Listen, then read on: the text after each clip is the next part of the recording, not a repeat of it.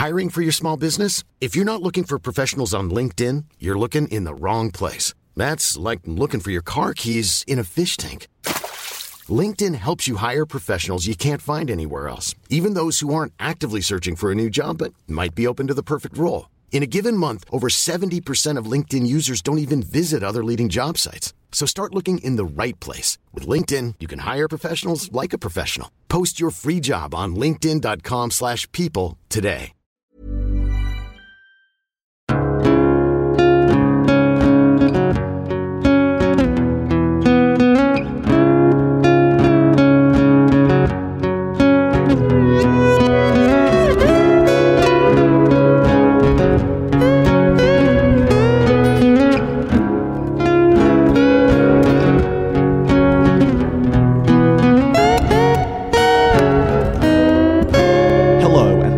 Hunting Seasons, a podcast about two friends catching up on notable television shows, one season at a time. I'm Broderick Gordis, I'm Damas Leary. and today we'll be discussing the latest show in our recommend category. Season three of Orange is the New Black.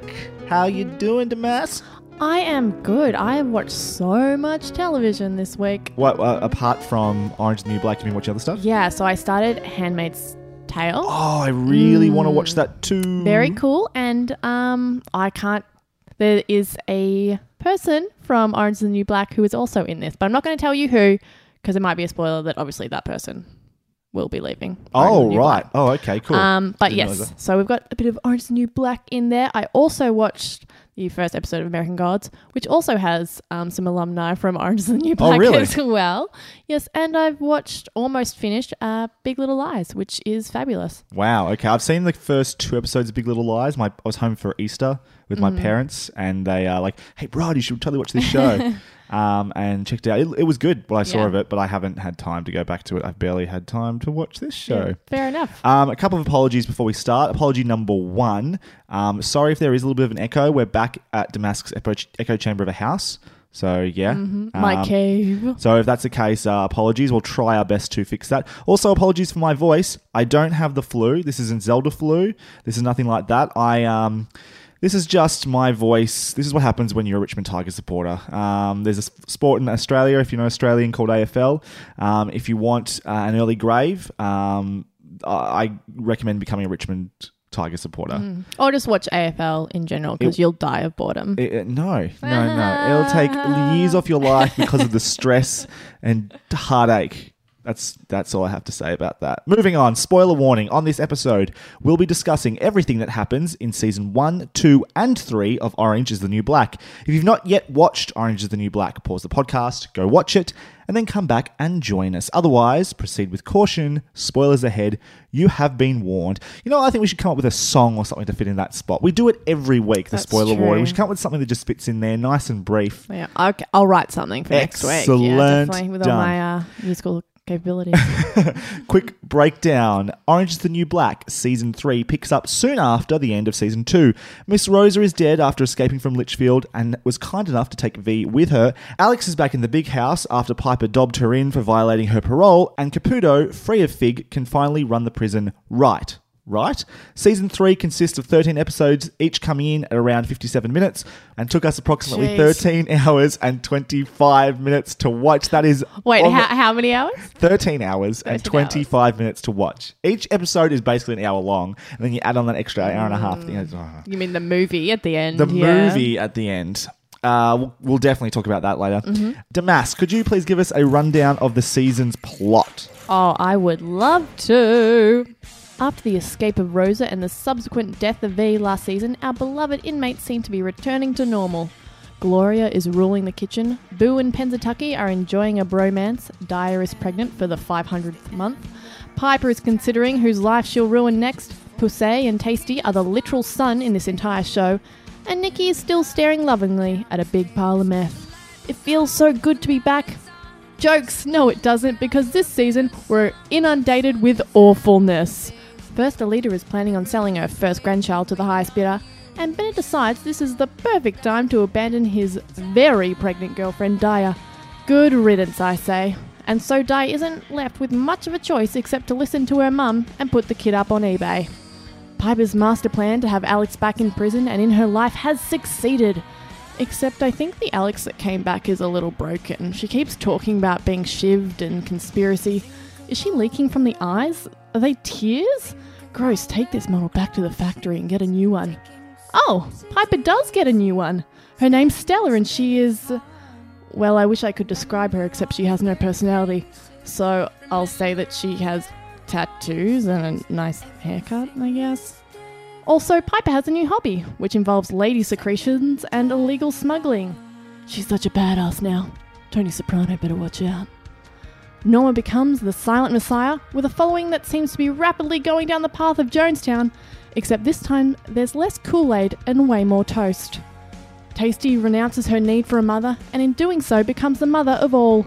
She guides Watson, Poussey, Cindy, and Suzanne through the perils of prison. Although mostly they all just sit around to find out whether some TV chef will end up in prison. Oh, and they steal corn as well, which was a very important plot point. The prison is financially crumbling and so is sold off to be run by a private company. And while some positive changes come about, like mattresses and moonlight vigils, there are some downsides. What are they again? Oh, yeah. Pennsatucky is raped, Sophia is the victim of a hate crime, and then six million Jews died in the Holocaust. You win some, you lose some. Oh, and I got an email from a listener who wanted me to give a message to our audience. Red has nothing to do with the food, she did not cook it, and does not contain any of her soul. Do not blame her. Uh, thank you very much. That was season three. Well done. Beautiful. Thank you, thank you. I enjoyed that quite a bit. Uh, before we get into specific points, let's just go over general thoughts. Do you want me to go first? Yes, you go first, please. All right, cool. Um, I really liked this season, and Really? yeah, this is really interesting. I got the feeling based off, and I, I didn't know specifically. You've never said outright. I enjoyed this season a hell of a lot for a lot of it. All right. Yeah. In my opinion, I thought the writing was really good through a lot of it. Like really, just fun and inventive, and just sort of had a lot of momentum to it. Um, I love the characters they choose to focus on, especially in the flashbacks. I think they have some of my favorite flashback um, moments or flashback episodes of the entire run so far. Interesting. There is no V, and I don't think we it proved that we didn't need V. There's no no V type character yeah, in you this. don't need a big bad they they sort of maybe suggested for a while it might be Lolly, but I was happy that that Mm. didn't go Mm-hmm. down that route. That seemed a bit too silly and obvious. Um, I thought there. It, I thought in a lot of ways it was re- returning to season one and just like tension between the different people. It- that was Mm. more natural and just by who they were and just pairing up different people, which was interesting, like Boo and Pennsatucky and stuff like Mm-hmm. Yeah. that. Um, and I thought it was going really well, and it kind of the biggest problem it had was that it just couldn't sustain it.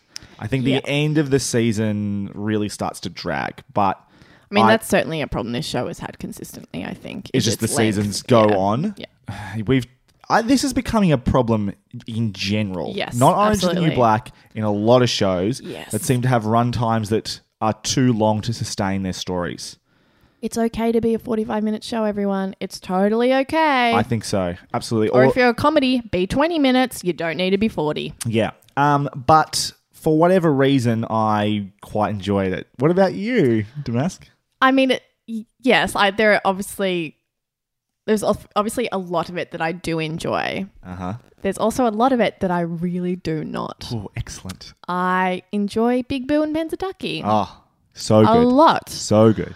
Um, I am glad that they are tying up some certain things that I think are stupid and should not be there, such as Bennett. Goodbye. Yeah. Good riddance. Yep.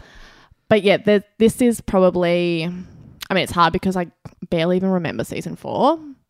Huh. Um, but that was also for like season three. I like I remember vague things, but other than that, I couldn't really remember what happened in it. But there's, I, this is not a season I will rewatch. It depends. Uh, okay, interesting. Hmm. Uh, can we let's just explore that for a second then? What is Mm-hmm. it that you think is particularly bad or lacking about this season? What is it doing wrong for you? Mm. Well, yeah, this was one of the points I was going to bring up, which was I felt that this season the balance was off The balance for me. The Okay. comedy and the drama.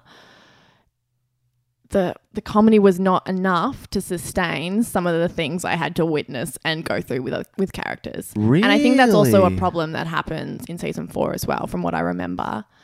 I just I really some of the things that happened was so awful to then come back into it as a comedy was really really difficult.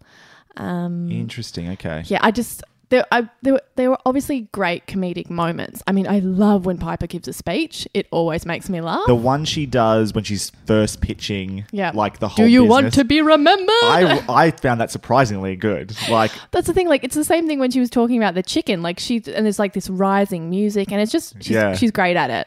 Um, so there there were lots of moments in there that I really enjoyed and I laughed at, but I probably laughed the least in this season. I that's really interesting because I w- found myself enjoying the comedy more than well. I think what I was enjoying. Well, you maybe- think rape's funny, right? hilarious, just the best. Yeah, yeah. Um, no, it, uh, that that stuff was really good. Like it was uh, dark and awful, and like Pennsatucky's episode is where they go through that is one of my favorites because I think it was really frank and, and pretty amazing um, what they were talking about there. But alongside that, I don't know. I guess I maybe it's not co- saying it was the funniest season or I really enjoyed the comedy necessarily. I just enjoyed being around the characters more than I did last season. So, for instance, a good example of that is last season the sort of the black group. So Taystee and Cindy and Suzanne, all that got pulled into this V storyline that sucked. That I hated. because you love their dynamic. You don't you don't want a party pooper coming in and, ruining and it. ruining yeah. it, right? And this season they got to be back to what they were doing in season one. Yeah, one they, yeah, they got to shine a little bit. Exactly. just And- the dynamic between them. Yeah, And one of the things I want to talk about was I thought, in a lot of ways, this show was a return to the tone of season one, Mm. where without a V type character, it just got to sort of be like that almost like high school co- uh, drama again all Yeah. of a, for, for a long time. they're time. all meeting at the peach pit. Yeah, Yeah, exactly. And so I got to get my Taystee and my Bo- Poussey and my Suzanne uh, Mm-hmm. or Cindy in particular stuff and Hudson to a degree stuff again. She's still an underserved character. She doesn't have enough to do. Who's do. Hudson? Is it Hudson? Is that uh, Watson? Watson? Watson? Thank you. Still like, struggling with oh some my God, names. I've forgotten there are a hundred characters in this show. Yeah. Watson, yeah, and what's there you go. Example. Yeah. I remember everyone else's name except Watson. I think the name's Hooson. Hooson. Um, so I was great to have them back. Um, Reds, you know, more worried about the kitchen again than anything else. And like, I don't know, I, I was enjoying getting these people back to a place where I was like, oh, I recognize that this is what I liked about season one. Plus, Piper wasn't the protagonist this season by a mm. long stretch, which I loved as well. We don't need her then. And we had no Pori. So, like, I'm winning here. there is all the stuff I liked about season mm. one and none of the stuff I didn't like about season one yeah, pretty much. that's a great point that we did. We didn't have to deal with Pori, as we call them. uh, that's a big plus. I yeah. And then Bennett goes away, and it's like they just kept doing things to make me happy. Thank you, thank you. Yeah, With No, the that- exception that of is Bye true. Bye Nikki. That made me sad. Oh my god, that's just. Yeah, I remember the first time I watched that, and I was like, "No, you can't, you can't get rid of her," and because she brings so much comedy. I was like, "No," particularly like in that group of white women. yeah, yeah. Um, Yeah, luckily her they. presence is missed. Yeah, luckily there is Boo and Pennsatucky, but it's usually just the two of them. So we do miss a lot of like the white women bonding. Yeah, I guess, and like having their little comedy moments as well. Mm, yeah, uh, you you make some good points. I just yeah. And Mm, oh, not another one. I- it's just I just keep thinking the way that the show is improving, and then like for instance, Pennsatucky, who I found a interesting character in the first season, and then gets very little to do in season two. She's sort of the villain in season one. Mm. Her and Healy, I get to know way better, and I hate them in season one. I still, I mean, I still don't like Healy, but I know a lot more about him, which is great. And Pennsatucky, holy crap, I have feels for now. Like, I care about that character, which I didn't care about her in season one. I looked at her as being fascinating and like, like, oh, she represents a, a certain type of person that, that is definitely real, especially to the American experience. But now I'm like, oh, wow, Pennsatucky. And now I understand why you like her so much. Like, Yeah, well, I liked Pennsatucky before I saw that episode. Okay. Um, I've like always had. Like, she terrified me in season one. I was like, oh my god, and I thought, what's Taryn Manning's performance was incredible in season Yeah. one. Season two, I this huge amount of affection for Pennsatucky grew because she's just kind of like this so like just naive and childlike, and I just like and I found her hilarious, though she was underused. And then in this season, we get so much of her, and it's fantastic. And I love the dynamic with, you know, Boo, and yeah, it's a lovely friendship growing. And then her episode happens, and I will tell you, I will never watch that episode again. When I was rewatching it this time, I was like, I don't want to be watching this. I was doing other things while it was on. I was just, I don't, I do not like that episode. I, I, I actually actively hate that episode. Should we talk about that for a second then? I've got a bunch of points, but let's while we're here, we may as well do it while we're here. So, you hate this episode, like the episode itself. You hate. I find it really traumatic to watch, and I don't like it. Okay, Yeah. Talk talk to me about that. It, I mean, it's great to get to know more about Pennsatucky. Yep. To have to watch her be raped twice in one episode is it's awful. It's really awful, and it seems excessive to have to actually like witness it. Fair enough, you can allude to rape. You, I, I just, it just was very graphic to me, and it was, it felt really hopeless, and I think that's sometimes a really yucky and dangerous message to put out there. I, yeah, yeah. There's, a, I 100 percent agree. It's definitely traumatic and awful to watch. Yeah. There's nothing about it that I enjoy watching about it, but I, mm, mm, it's it's tricky, right? Yeah. Because I think it's very purposeful in why it's it doing that. yes. Because it's it's important to I- point I out that she's in the, yeah. Mm-hmm. she she's in a, the same situation that she was in before. I and understand has the same why they're doing it. Yeah. I just, as a viewer, I don't want to look at it. I don't want to watch it. And like, that's, yeah, I mean, I, I think of something like Jessica Jones, which I know you haven't seen, but as a victim of like, sexual violence, of rape, um, they, they show that in a way that is just as moving. And they talk about like things like PTSD and power dynamics in relationships without me having to like actually witness it. Right. Yeah. And I think like you can explore sexual violence and a feeling of powerlessness and post traumatic stress disorder and all of that stuff without having to really be so graphic about it. Yep. It reminds me, just thinking about now, it reminds me of the criticisms that Sansa's rape in Game of Thrones. Spoilers, spoilers, spoilers, spoilers for Game of Thrones. Sorry. Um, in season, must have been four or five Game of Thrones. Sansa what gets. season are we up to now? Uh, we're about to hit season seven, so it must have been season five. Yes, right. Um, she gets spoilers for Game of Thrones, raped by Ramsay Bolton. Um, and that it was shot quite similarly, actually, where it yeah. it well actually well it Well, wasn't they cut no away? I take it back. It what started in a similar sort of framing because the way they do it with Pennsatucky in this is it really focuses on her face and sort of her just just giving into it basically. Mm. She just sort of goes into like uh She almost like yeah. almost like a vegetative like like a comatose state almost Yeah. not comatose but like Catatonic. catatonic thank you that's the Yeah. word catatonic type state and just sort of like that's what her pr- body does to protect her Mm. from this situation and they sort of do and they do a framing where they put it on her face and they do a similar sort of thing for Sansa until they don't and instead they go to well, I can't remember the character's oh, name Reek. uh, yeah, Reek, who was his other name, I can't remember right now. Theon. Theon, Theon. yeah. And that the biggest problem with that is it was a graphic and then B was focusing on the wrong person. A man's perspective of watching a rape, yeah. Right.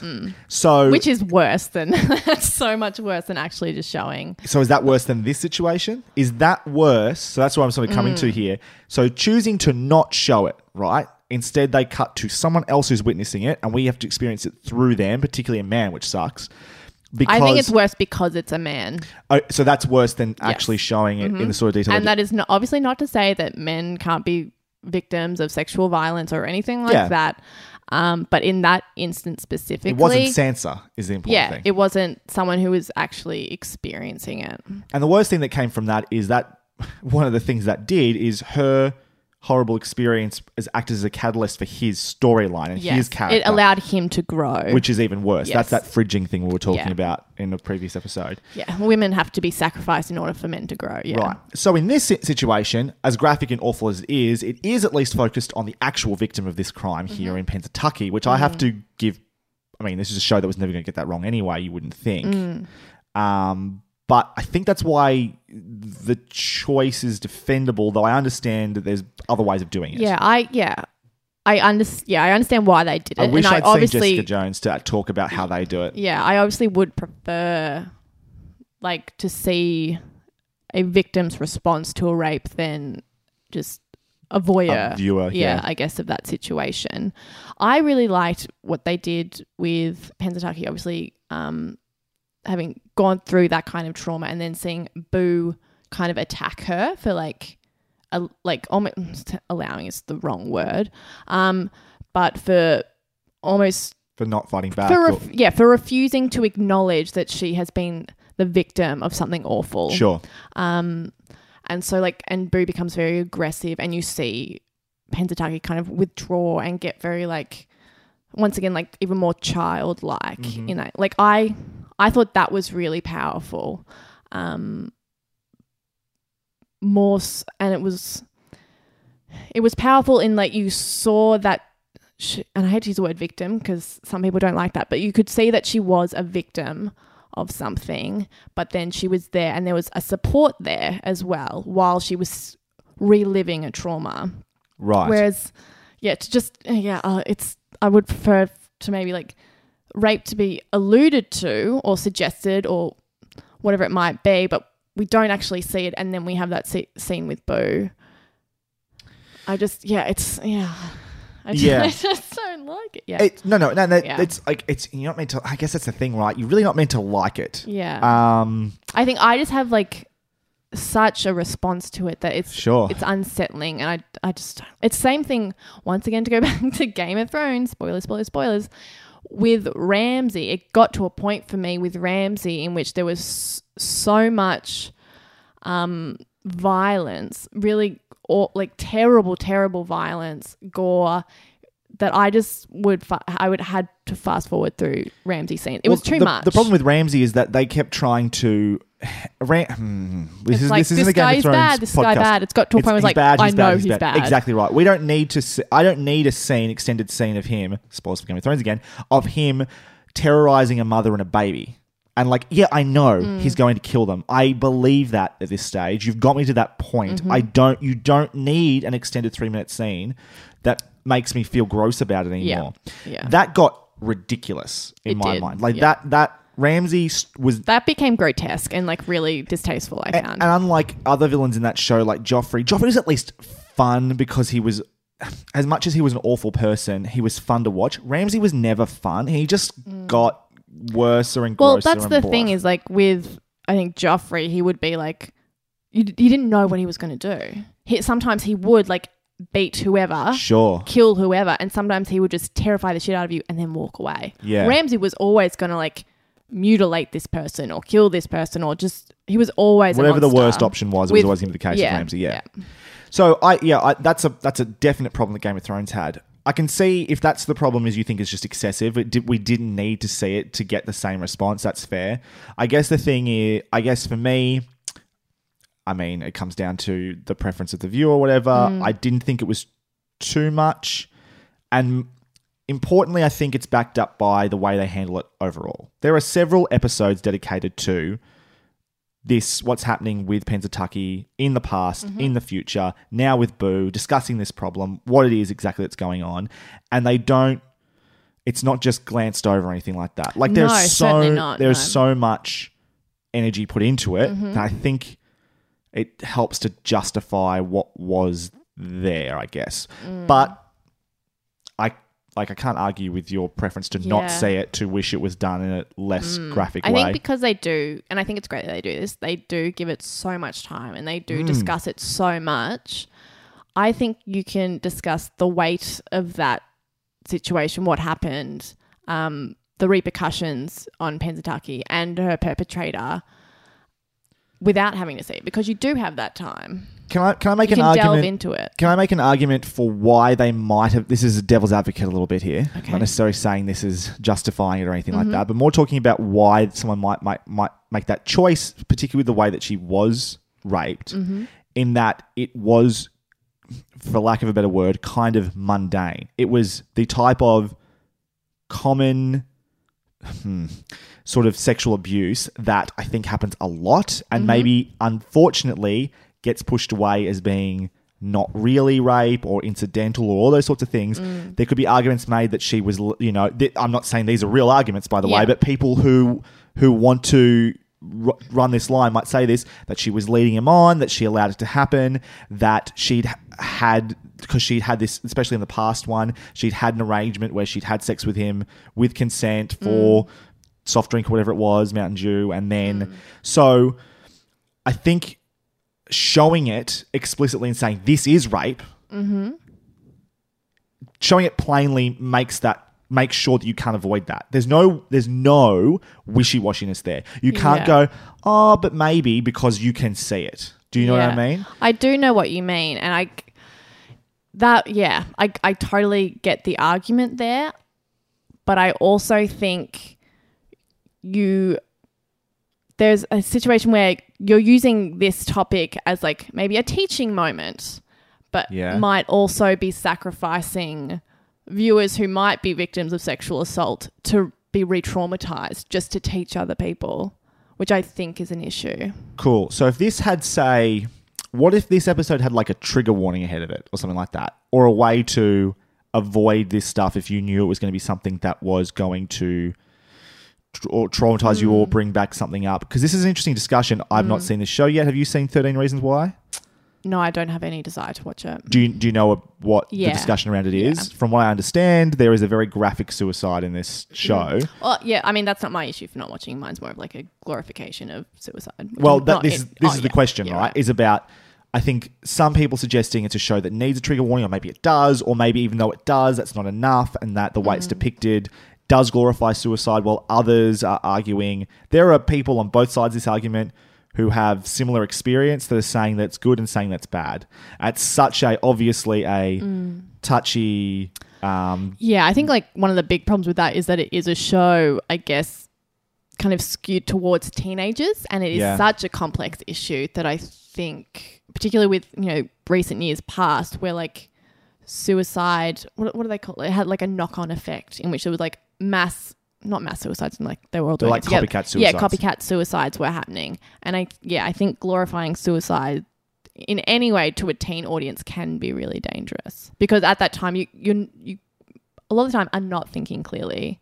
Um, your skill like your skill at rationalizing things they're not fully developed and it's such a complex issue Yeah, the th- thing is, neither of us have seen this That- well, stuff, the have thing. they? This and, is- yeah. and what's interesting is that I've again seen both sides of that argument from Mm. people who have had, you know, yeah come have either attempted or have been touched by suicide who have completely different views on whether it Yeah, does or doesn't glorify it. yeah And so it becomes so personal and Mm. so subjective as to whether it's a good thing or a bad thing. Like Mm. this is something that should be talked about, but maybe this is the wrong way, or maybe it was the right way for some people, but the wrong way for others. It's like it's so hard to find that correct balance. And mm, and i think like that balance is something that we will continue to discuss in future seasons. Oh, yeah there was actually there's actually a quote i have um, from an article on a site called AfterEllen it, the article's called why i'm not watching season four of orange is the new black.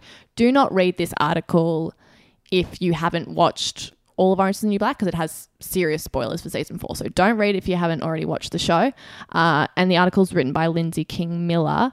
And the quote is it's going back to the, the point I brought up earlier. And the quote is Jessica Jones explores the long term effects of PTSD, abuse, and rape without including graphic sexual violence, something else Orange indulges in too frequently. It's possible to use media to tackle pressing current events and political issues, but any attempt to do so must prioritize the safety and well being of those in danger over the opportunity to shock the complacently privileged. Yeah, in, in this quote, it says, um, any attempt to do so must prioritize the safety. I mean, I don't think a show must do anything, um, but I, I just think it's as a writer, and obviously, you know, Orange is the New Black prides itself on tackling some really big issues. I, I think it's something to really think about how how you are going to portray these things. Who is it going to affect, and who is it going to affect negatively, and who is it going to affect positively, and like weighing those things up. Would a trigger warning suffice. I I don't know. I mean, Because it's interesting what you were saying about intended audience. Like, hmm. uh, 13 Reasons Why, I Yeah. don't know enough about to say, but it sounds like it's it's probably meant for a teenage audience or, hmm. or directed towards it to some degree. Jessica Jones, one way or another, it's a superhero show, so it's going to get a younger audience. Hmm. Orange is the New Black, not necessarily. Orange is the New Black yes. is. I think it could be watched by a younger audience, but maybe isn't targeted a younger audience the same way. It's going to be a more adult show to begin with. Totally, but I also think Orange is the New Black. I mean, I haven't looked at the actual stats of this, but I would assume it would be a predominantly female. Oh, for sure. Perhaps um, a lot of queer women are watching it, who are um, um, women of color are watching it, and the amount of in those what are those Venn Venn Venn diagrams? diagrams, sure, where they A- cross over. Yeah, yeah. I think a lot of those people would have been victims of sexual violence. Sure, yeah. Um, so while it is aimed at an adult audience, I feel like that audience probably already know what rape is. Yes. Sure, there's obviously going to be some people who like might be a little confused. Maybe I don't know, but Does it also offer an opportunity? Again, playing devil's advocate here. Mm-hmm. I am the wrong. person. again, I've this happens all the time. White male privilege society Fight the living in Australia. patriarchy. I don't have a fucking. Clue. I'm the wrong person. but is there an argument theoretically that shows that get to tackle this stuff and talk about it? Mm-hmm. While yes, there are people who be watching it who it's going to be very hit very hard home for Mm. them. It might also give them a chance to say, "Hey, discuss this." see representation. see representation, Yeah. allow them a place to like direct people and say, this is what happened to me or something very similar. Mm-hmm. Or, you know, they'd have to be obviously willing to talk about that anyway. But Yeah. it gives them a touchstone to allow other mm. people, which is going to help shine light on some, like you said, huge issues. Yeah. But there's a reason this show's going there. It's a show about women in prison. Yeah. Like, I mean, I think the subject matter is not the issue to me, really. It's more of the way it is shown, I think, is what was. I mean, it was Sure. obviously always going to be a really hard hitting episode if that was the road they were going to go down. Um, but yeah, the actual, yeah, having to watch that was quite hard. maybe yeah. it could have been done more artfully Yes. than it was. Okay. Do you think we've discussed that issue? I Do we need to move so. on to that? Yeah, I think that's pretty. It's well amazing done. when Liam and I are talking about uh, please like me and stuff Mm. like that. It's all very surface level. We're we're arguing about whether it's dark enough outside of of a scene. It's uh, depending on what time of day it is, and Mm. sta- straight away you and I are back together. It's like oh yeah, let's just social issues, man. oh, yeah. um, so let's go back a little bit. Mm-hmm. Um, we were talking about we started talking about a little bit about how Piper was not the protagonist of this season. Yeah. Let's just talk about Piper and her storyline this Mm. season. Alex is back, come back in. She is back. She yes. got thrown back in quite the slammer. Quite upset about that situation. Uh huh. Mm-hmm. In a couple of episodes, within a couple of episodes, we get the the chickens come home to roost with uh, Piper lying to Red about the how her business was doing, how her business was doing. Surprise. Oh, who saw that coming? and Alex finds, well, she tells Alex that Yeah. she dobbed her in.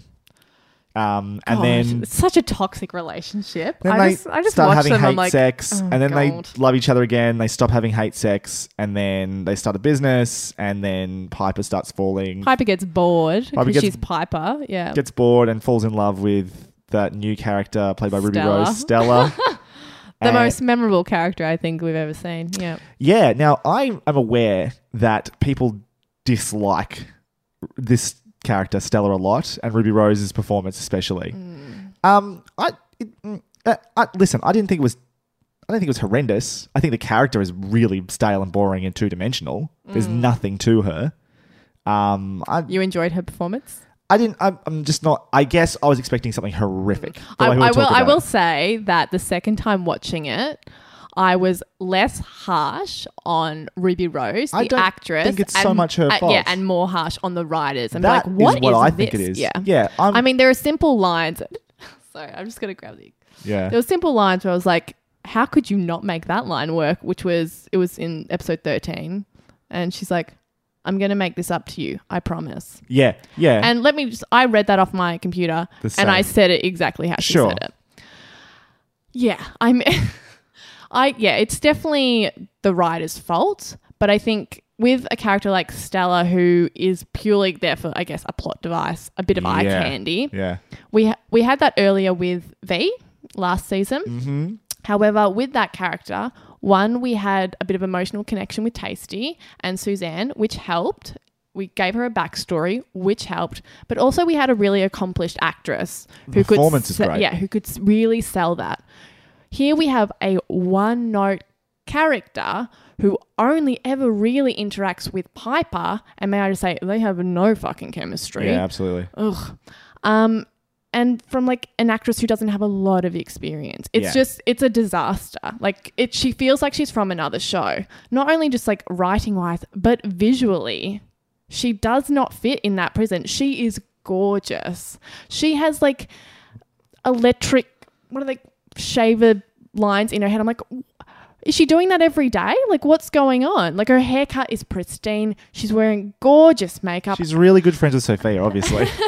And but that's the thing. We look at Sophia and she looks after herself so much, but you can tell her lip gloss is made from like candy. You can tell yeah. that.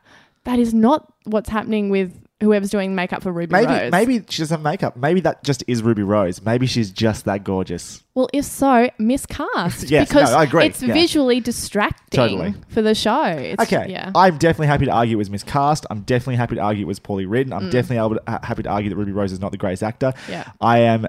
Uh, I think a big part of it as well, and this happens a lot with Australian actors, Oh, it's Australian hard accents. to listen to. It, especially when you're Australian, it's like they stick out like a sore thumb and they don't belong. And it's just like you j- hmm. do not belong here. when she used the word drongo, I'm oh, like, Oh, that- what? yeah, and that's a writer's performance. Ruby Rose didn't say, "Let's say Drongo here." However, if you, I think if you had an accomplished actress using that, she could have said it so it was so over the top and an obvious joke that you know they're making fun of her for being like Steve Irwin or what it is, and then she says Drongo. You could have made that work.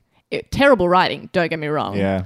But yeah, it's just it's bad. But yeah, listening to an Australian accent is hard. It just stands out. You've had problems with the Russian accent that comes from Red. Like that one doesn't worry me so much because I'm not familiar enough with the Russian accent. I'm so familiar with the Australian accent. I'm just like It's you jarring. Go back to the castle. Like, can- yeah. Yeah, it's um actually in Big Little Lies. I've been watching, and I, my girlfriend said like, "Oh, is Nicole Kidman just really bad at doing accents?" I'm like, "No, I'm pretty sure she plays an Australian woman who's lived in America for a long time because Right. she goes in and out. Yeah. That is that's pleasant for me to listen to because on the words she needs to, she like rounds off her R, but in a straight Australian accent, it's so hard. Just let's hard, just compare so bloody hard. Ruby Rose, who's a DJ who got into acting, versus Nicole Kidman, one of the most I'm- accomplished Australian actresses I- of our generation. No, I mean as in the choice to have if you are playing an Australian who is in America to soften that accent is probably a, like a nicer choice. And that's not always the actor, though. Sometimes I swear to God, Mm. this has to be a thing. Either that or when you,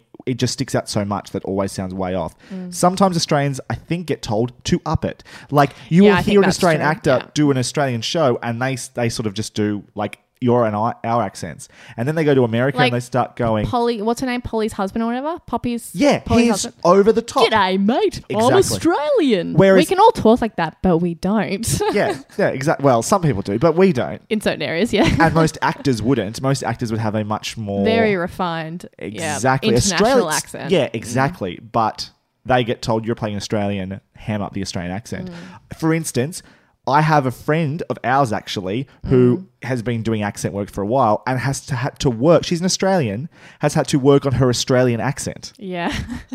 I think it's because, I mean, the Australian accent has evolved quite rapidly. I mean, you look at television from the 70s and the 80s and even the 90s. Look at Josh Thomas. Like- what is that?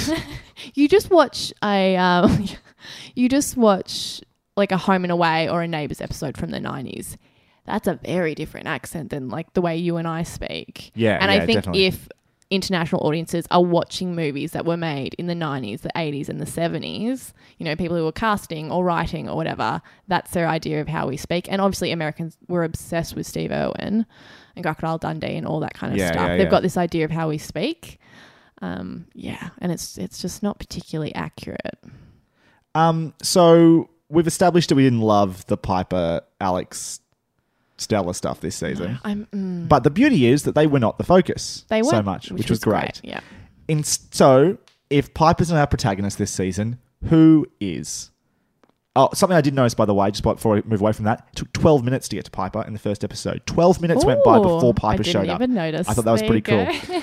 Um, I would argue the protagonist this season is Caputo. He probably has the most uh, the storyline that goes through most episodes, and it, it's sort of the meatiest one, I would think, which is interesting because as much as I think what's happening in the prison is really interesting, it also is focusing on a male character more predominantly than a female character in a show about female prisoners. How do you feel about how do you feel about that, his storyline first and foremost, and how do you feel about that? I I honestly hadn't thought about Caputo being the protagonist, so that's quite interesting. We also had male flashbacks flashbacks for male characters for the first time ever Mm-hmm. in Bennett and Healy and Caputo. Yeah, great. Um, yeah, look, I during Caputo's episode, I wrote, "How many times do we have to watch this man fuck?" Because I do not want to be watching this. Yeah. Gross. Um, and I'm not trying to body shame, but like, I get to look at boobies in this show.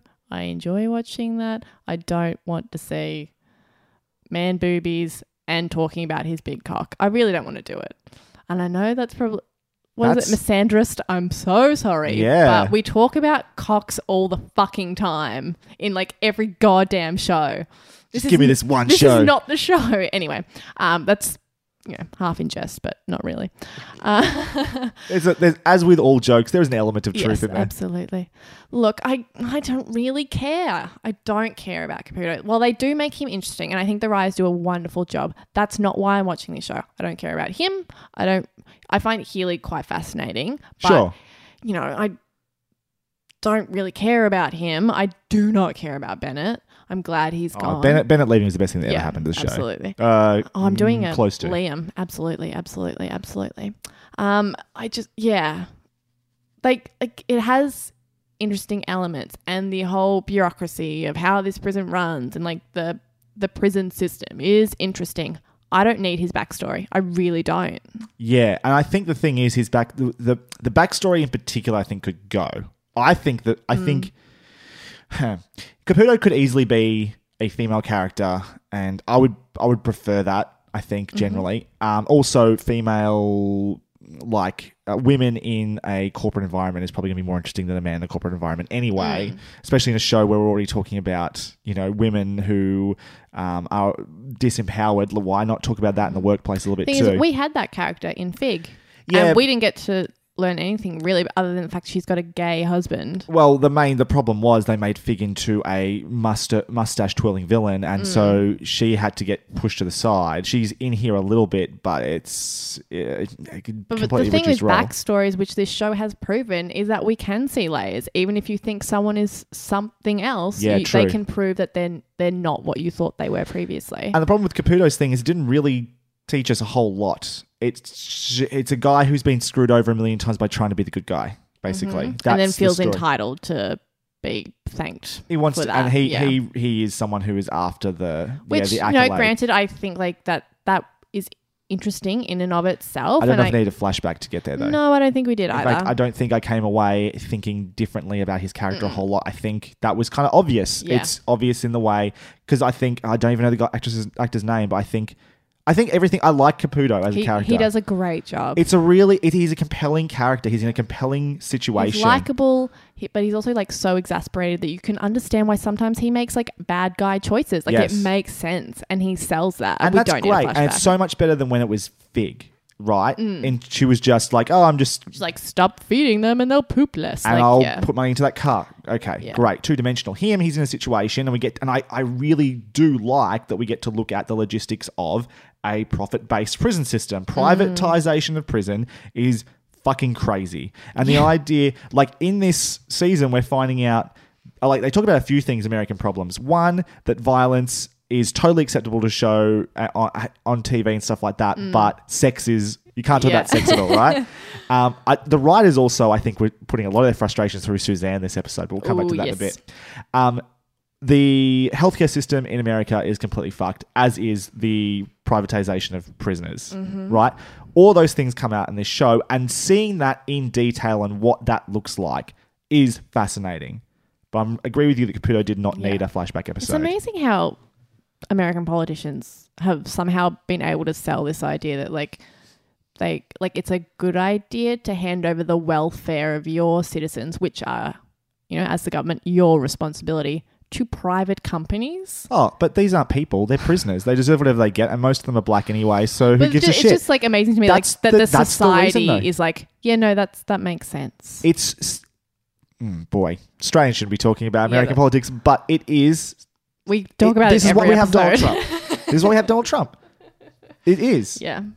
It's simple as that. Did you see when he was with Malcolm Turnbull, our our prime minister, Yeah. and he was talking about how we have Praising great our healthcare? healthcare system. You mean universal healthcare, which Yeah. is not even what Obamacare is. No, it's like yes, it's a we, million steps down the our road. healthcare is it's not the best, obviously, but it is better than yours because it's universal and everyone has access to it. and it. every other developed And you don't country have to in pay. the Western world has that as well, except for the United States. Mhm. Yeah. Insanity.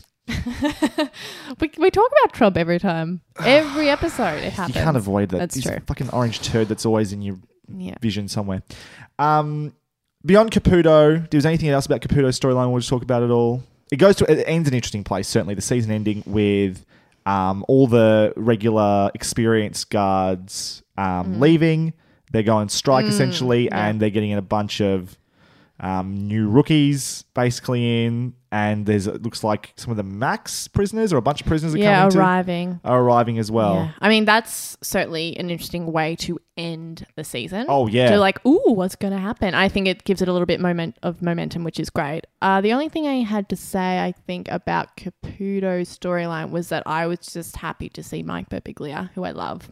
who? Sorry, Mike Birbiglia, he plays Danny, the the new warden. Oh right, yep, yep, yep. He's a good, fantastic comedian. Um, uh, yeah. Um, he's an interesting character. It's Mm. a, he's interesting how they go from you're the biggest fucking slime ball ever to oh wait a second maybe he's just sort of you know stuck in an awkward situation Mm. yeah, here. it was almost like it's hard to a sympathize. for him, Healy though. situation Yeah. because I remember when I first watched Healy, I'm like, oh, nice guy. Oh my god, he's a monster. And with Danny, I was like, oh, he's ki- just kind of like this kind of laid back, kind of like nice, nice-ish guy. To oh, you're actually really sleazy and manipulative. To like, oh, actually, you- you're, You're stuck super as well. pathetic. Yeah, Yeah.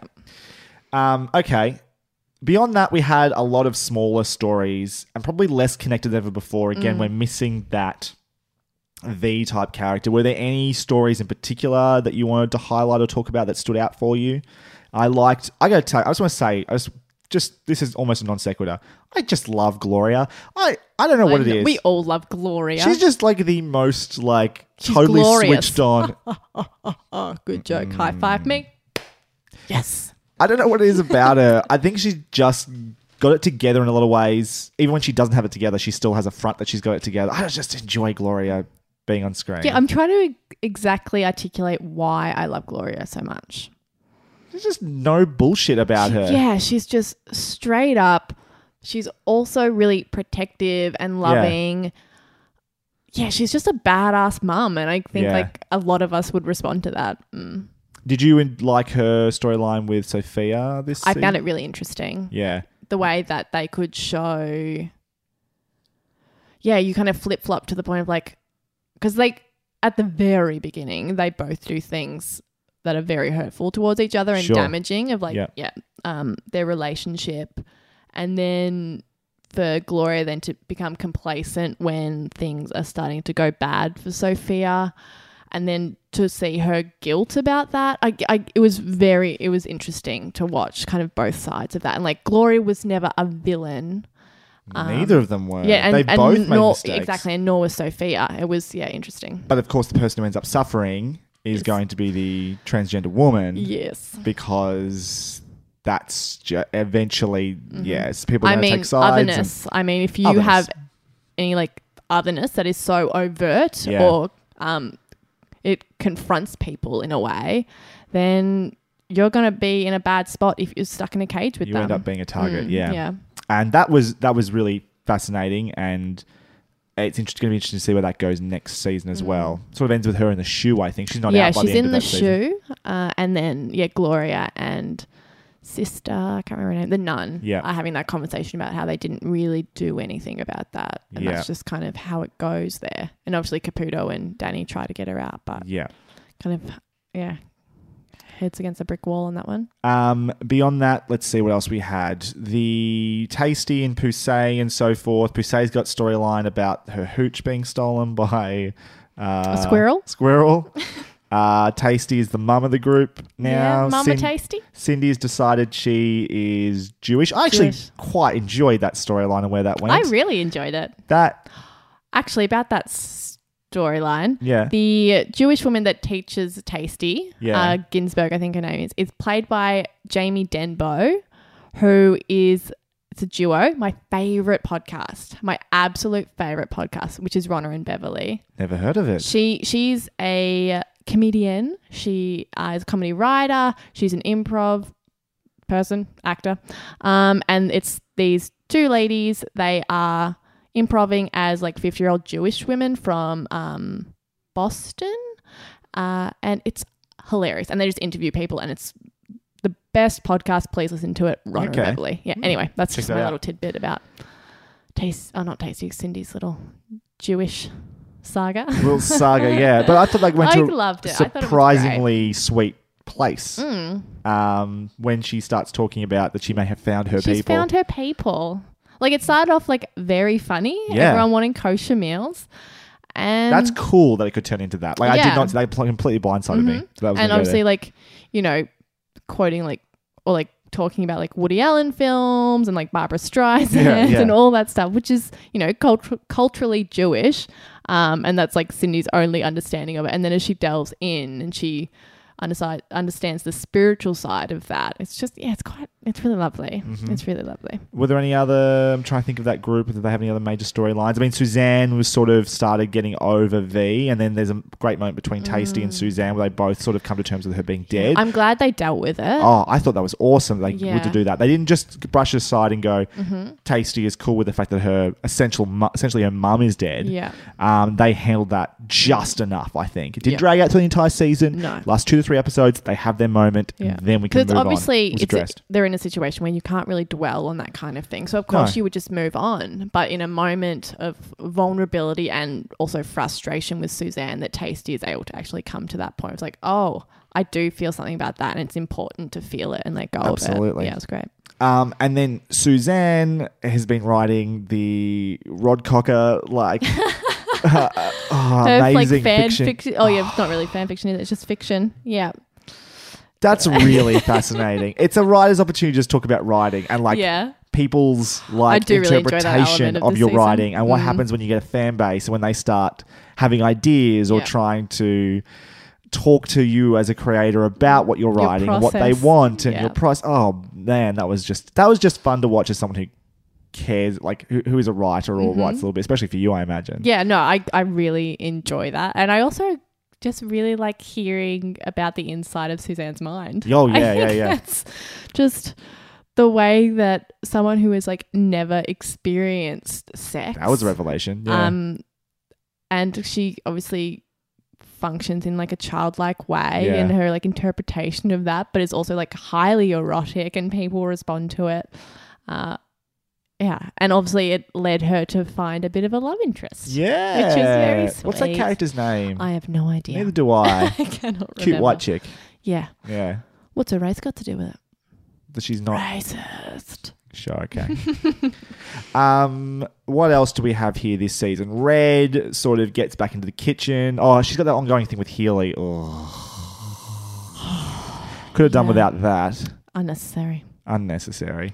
I do not want to see them flirting. I don't want to see like gazes between them. Ugh. Uh, yuck. Do you have Mm. any sort of extra sympathy towards Healy now, knowing he had a fucked up childhood essentially with a mother who was like not present? She looked, she was obviously mentally ill and a bunch of other, apparently other traumatizing experiences like being vomited on by Jesus. That was. I remember when that scene started. And I was like, That was I was really like, funny. this is a really bad scene. This is really lame. And then the Jesus vomits on him and then falls on him. He's like, uh, you smell. Get and I was like, fuck off and I was like, that's that. The end of that scene was hilarious. Yeah, no, no, that, I but thought I that was thought really it was going to be really bad and sappy. I'm like, oh no. And then the end of it was just fantastic. If like you thought Jesus had come to you and it turned out to be like a homeless man that vomits on you, it's that's very good.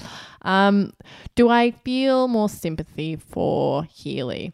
I felt sympathy for Healy as a child. Yeah. I do not feel sympathy for Healy as a grown man. No. Hmm. Yeah. Who is like, who has power and who is an adult and can make his own decisions, no, I don't feel extra sympathy for Healy. No. Even though he is obviously been affected by his relationship with his mum is so complex and I mean I, I don't know yeah, we've of seen course. glimpses I mean, he what what is it? He's you know he's obviously an educated man. He has a degree in like social services or whatever. Like he- degree in counseling whatever I have a degree in psychology Yeah. um, he's obviously like, you know, has at least studied somewhat in that field. Yeah. He should have some emotional intelligence. He is dealing with women on a daily basis. Uh, his yeah, overt misogyny and homophobia and racism. It's it's not particularly. I can't really feel sympathy for it. I mean I can't argue with any of that it's he's all of those things and I mean, I see no what they're trying it. to do, and I feel bad for obviously a child that went through that. But when I see like this grown man acting like like a petulant child, I'm just like, fuck off. Hiring for your small business? If you're not looking for professionals on LinkedIn, you're looking in the wrong place. That's like looking for your car keys in a fish tank. LinkedIn helps you hire professionals you can't find anywhere else, even those who aren't actively searching for a new job but might be open to the perfect role. In a given month, over 70% of LinkedIn users don't even visit other leading job sites. So start looking in the right place. With LinkedIn, you can hire professionals like a professional. Post your free job on linkedin.com/people slash people today. Burrow is a furniture company known for timeless design and thoughtful construction and free shipping, and that extends to their outdoor collection. Their outdoor furniture is built to withstand the elements, featuring rust-proof stainless steel hardware, weather-ready teak, and quick-dry foam cushions. For Memorial Day, get 15% off your Burrow purchase at burrow.com slash ACAST and up to 25% off outdoor. That's up to 25% off outdoor furniture at burrow.com slash ACAST.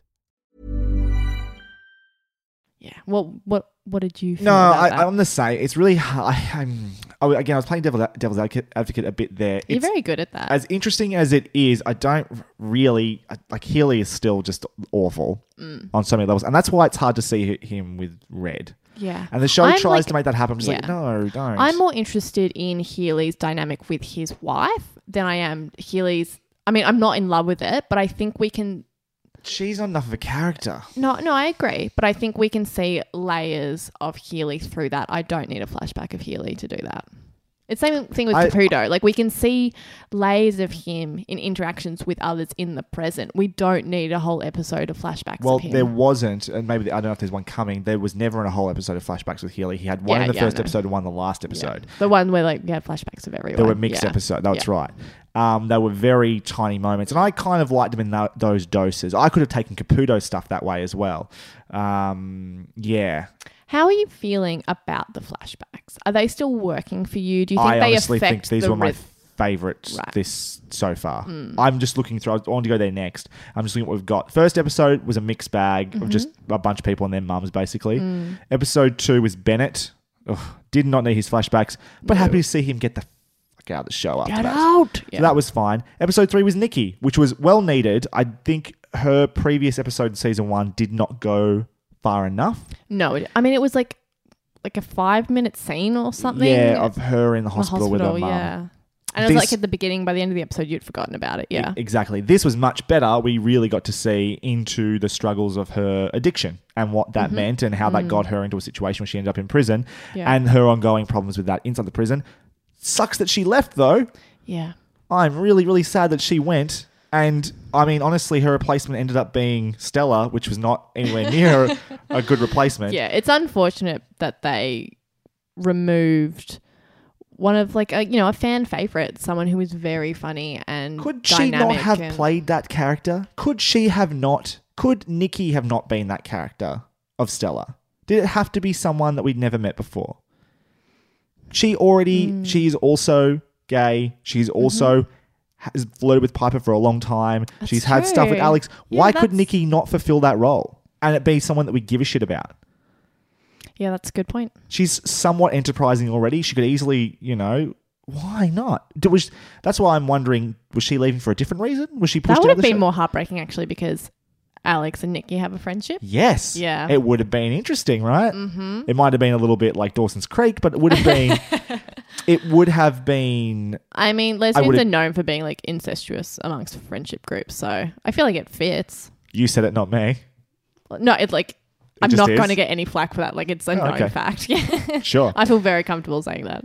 Um, the yeah, uh, is there? Do we know anything? Did she leave the show for a different reason? Why was she forced out? I am not aware of any other reason. That sucks. Yeah. sucks so much. I mean, there may be, but I didn't do any research into it. But I feel like because as the show has come out in the past, I've obviously been like up to date with like all the the news around it, and but I don't remember reading anything about a reason for her leaving. No. Um, next up was Boo. Fucking loved that episode. Mm-hmm. So good. Such amazing. Like those flashbacks were incredible. Yeah, Um, that young actress, Uh, oh, amazing. in general, clap clap for you. So good. in general, the casting on this show is amazing. Yes. The younger ver- younger versions of mm-hmm. every single character basically is impeccable. And I was trying to figure out why it is. Mm. Why is it that I feel like this show is so good at casting actually really awesome people that look and feel like their adult counterparts? I have a theory. Yeah. It might be it might not be true. It might be a little oversimplified, even a little bit shallow. Mm. I have a theory that the reason they're so good at casting them Oh, I think I might know what you're gonna say. Yeah. is that there is possibly a glutton of excellent female actresses who are not getting options. And so there's just this huge array of th- theoretically cheap because they uh, don't have profiles, they don't have money attached to their name. They can just go, there's just so many, they, they're going to find people who are going to fit those roles and can just slot them in. I mean, yeah, I think Orange is the New Black is great at obviously like casting a wide net to find whoever they might need. And I also think it's helpful that a lot of these actresses are so distinct looking. That's true too. They have really interesting looks. And so they are like in like a movie where I know you've got your well actually this kind of points to how I feel about young Piper, which I don't think is oh, she's s- probably yeah. one of the worst. yeah, because I think if you have like a say generic blonde white woman and you cast her younger self, it's kind of like eh, it's just like a generic white or whatever. Sure. If you like cast someone who's really interesting looking and you find someone that looks like them, you're like, oh my god, like it really stands They out. They also have to be able to act though as well. oh, as of well. course, and they like and they nail it in this show. So is that is that again though? A lot of those people who you know look distinct are theoretically maybe more have a different ethnicity or they're not a white blonde girl, right? Which so many shows have. Mm. Yeah. Is there just a bunch of these people who want to be actors who an opportunity comes up for someone that looks like them to be in a show, they all throw their hat in the ring and they go, "Oh, right, you're the exact one that we Yeah. want." There's just not only are they cast a wide net, they're casting into like a rich fishery Yeah. Mm-hmm. area, like it's just full of fish to catch. For oh, And people who are clearly there for like to do the work. Yeah. You know what I mean? Like Yeah. they're not there to be the bombshell necessarily. they're not there because of their looks. They're there because they're damn good at what Yeah, they do. They have the craft. Yeah. Yeah. Was there anything about the Boo episode in particular we wanted to talk about? Just, I just Yes, yeah, absolutely. please, please do. You go ahead. Uh butch representation. yeah. Incredible to see. Yeah. Um to see a butch woman fuck another woman with a strap on. Mm-hmm. Amazing. And the whole po- I guess mm, politics maybe not the right word, but the, the, the politics Politics, beh- I think, is probably the right word. behind um, the butch identity and how that is both seen in the straight world and like the queer community and, Totally. and how that can be really alienating particularly now It- obviously not so much like in the past but these days it's kind of unfortunately i think seen as a sort of it's retro it's behind the times it's regressive to be so or conform to gender stereotypes. Sure, yeah. I think. I mean, people obviously embrace, you know, being gender queer or androgynous. Um, but yeah, falling into like the binary of like masculine and feminine so hard sometimes is seen um, in a negative way in the queer community. And then obviously you're not going to get acceptance in the heterosexual community either. So yeah, it's kind of like it's it's sad, but it's almost like a dying breed these days. It's like to to see a strong butch woman who is a butch woman. Like not a trans person, not a genderqueer person, but identifies as butch. Yeah. It's really interesting and not something we see often at all. It was interesting timing for me. I'd just come away, and I think you saw this show too, Hannah Gadsby's Nanette stand up show. Hannah Gadsby, who's an actress in Please Like Me, actually. Mm. I didn't see it, Actually, Oh, you didn't see it? No. Um, it was a show. She won basically the biggest prize you can at the Melbourne International Comedy Festival. Um, the Barry, I think, is what the award's called. Mm-hmm. And it was a show called Nanette. It was basically a show. Everyone was talking about it. Everyone was Mm. talking about, it, and she's basically quitting comedy, um, quitting stand up at least, but quitting Mm. comedy is what she's talking about. And one of the reasons she was talking about it is because of the way. I mean, it was a really incredible show to see, just so moving and so honest. And a one of the things she was talking about with comedy is just the way she had to be so self-deprecating, and she sort of became a part of the problem, and that's why she doesn't want to be in comedy anymore. She wants to talk about these things honestly, openly, and she did. And it reminded me a lot of the Boo stuff because Hannah, I think. Uh, I think also identifies at least a little bit or, or quite a lot as being that sort of butch woman as well. She's, you know, the sort of woman she talks about in the show who gets confused as being a man and people apologize when they say sir and then realize she's actually a lady and all those sorts of things. Um, and it was just like uh, seeing that only a week before or two weeks before I saw this episode, it was just like, Gave you a bit yeah, of context. yeah. Oh, or it's just, it's just, I. That's the second time I've seen that perspective. It hmm. reaffirms all that again, and it is such an interesting discussion that I've never wholly thought about in such hmm. detail. It was, it was, and it was just, it was just as good. I'm really glad that that's in this season because it's. Hmm. yeah. I I'm, don't know, there was so much to talk about. As like I obviously am a gay lady, but I I guess you'd say I would pass. Like no one has ever guessed that I am gay. I am quite feminine. Um, and so the butch perspective is not something Yeah. I've ever really had to think about, obviously. And I am not part of a larger queer community, as in like I don't have a large group of queer females that I'm friends with.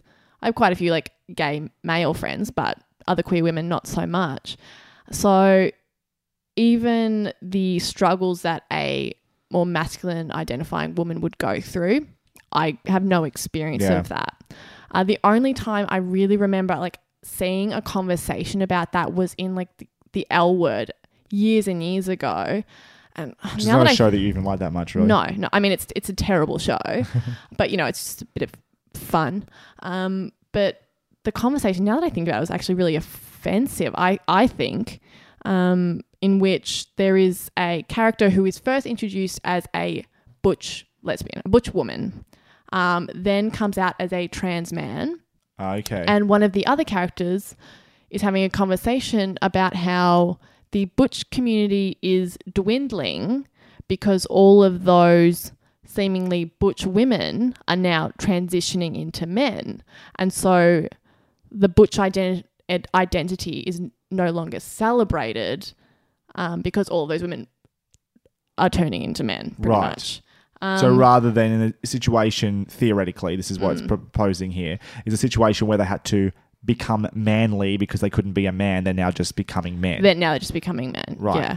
Which is obviously absurd. You're either a trans man or you're not. Yeah. You know what I mean? You're not like a butch woman who's like, "Eh, actually, I might, uh, might just transition because, yeah.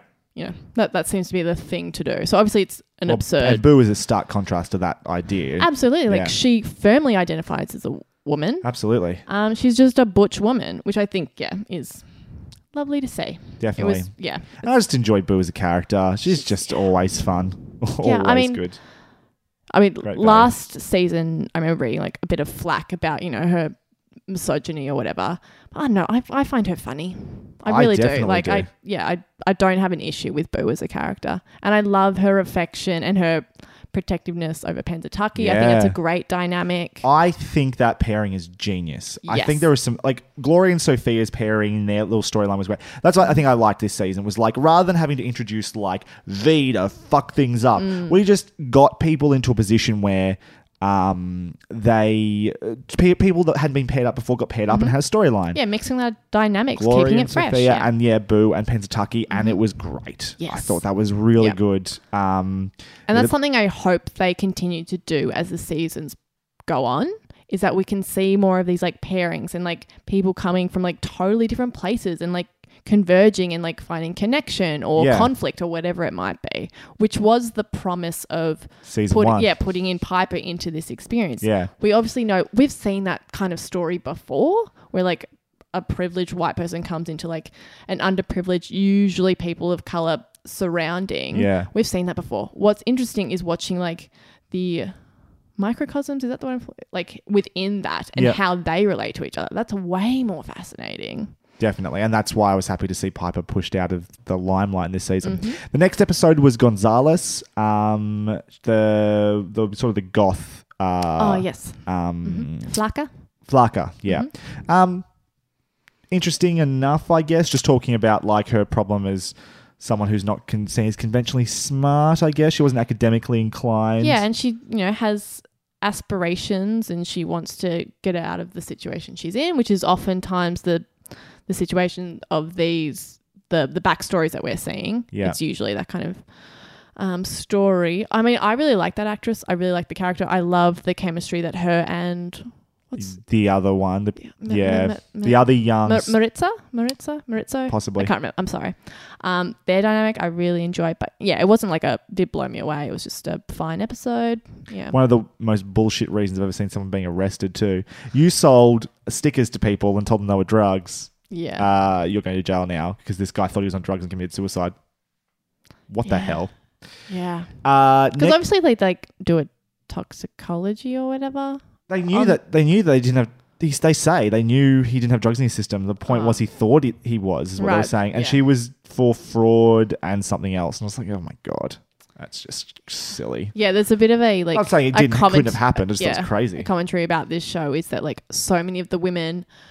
A, are done in in a way that like they're not really guilty or they're not like as guilty as like as like you know you would expect a prisoner to be and that was like just a jarring example of that like well she only sold paper so she's not like really a bad guy just kind of like can we have someone who's just like straight up beating people up for money or whatever Well, we had V. She was killing people. yeah we had one sociopath Good. Yeah, but this is why I mean you got to remember they're in a minimum security prison. They can't be too violent. That people do kill people in this. Um, Chang killed people. yep Uh. Norma killed a person. Like people were killed, and they were our next two. Chang's backstory. Chang, a character who really has never been a focus of a single single episode, No. has a fantastic episode. it's so good Love. I love watching how she exists in the Yes. prison. It's so good. It's such a Totally good idea. invisible, It's yeah. such a good idea to yeah, completely invisible, which allows her to have quite a comfortable life. Yeah. there. Yeah, And while she, you know, doesn't the have way that connection Piper with was others. going to do prison. Was like, oh, I'll just get through. It'll be eighteen Yeah. months. Just keep my I'll head read, down. I'll, I'll read. catch up on my I'll reading. work out. I'll be. have, I'll like, get abs. abs. Yeah, And Chang is just doing it for reals. yeah. She's she's not wasting her time. No. Yeah, she's going out getting oranges, watching her shows. Watching her shows. I love How'd that she she's keep that charged? I have no idea that phone. But anyway, well, there's phones all throughout that's that. true. There are place. phones everywhere. and chargers apparently. so- crawling with phones. Um, and then we, I just, I quite enjoyed that. Her backstory was quite interesting too. Mm-hmm. Um, then we had Norma's episode.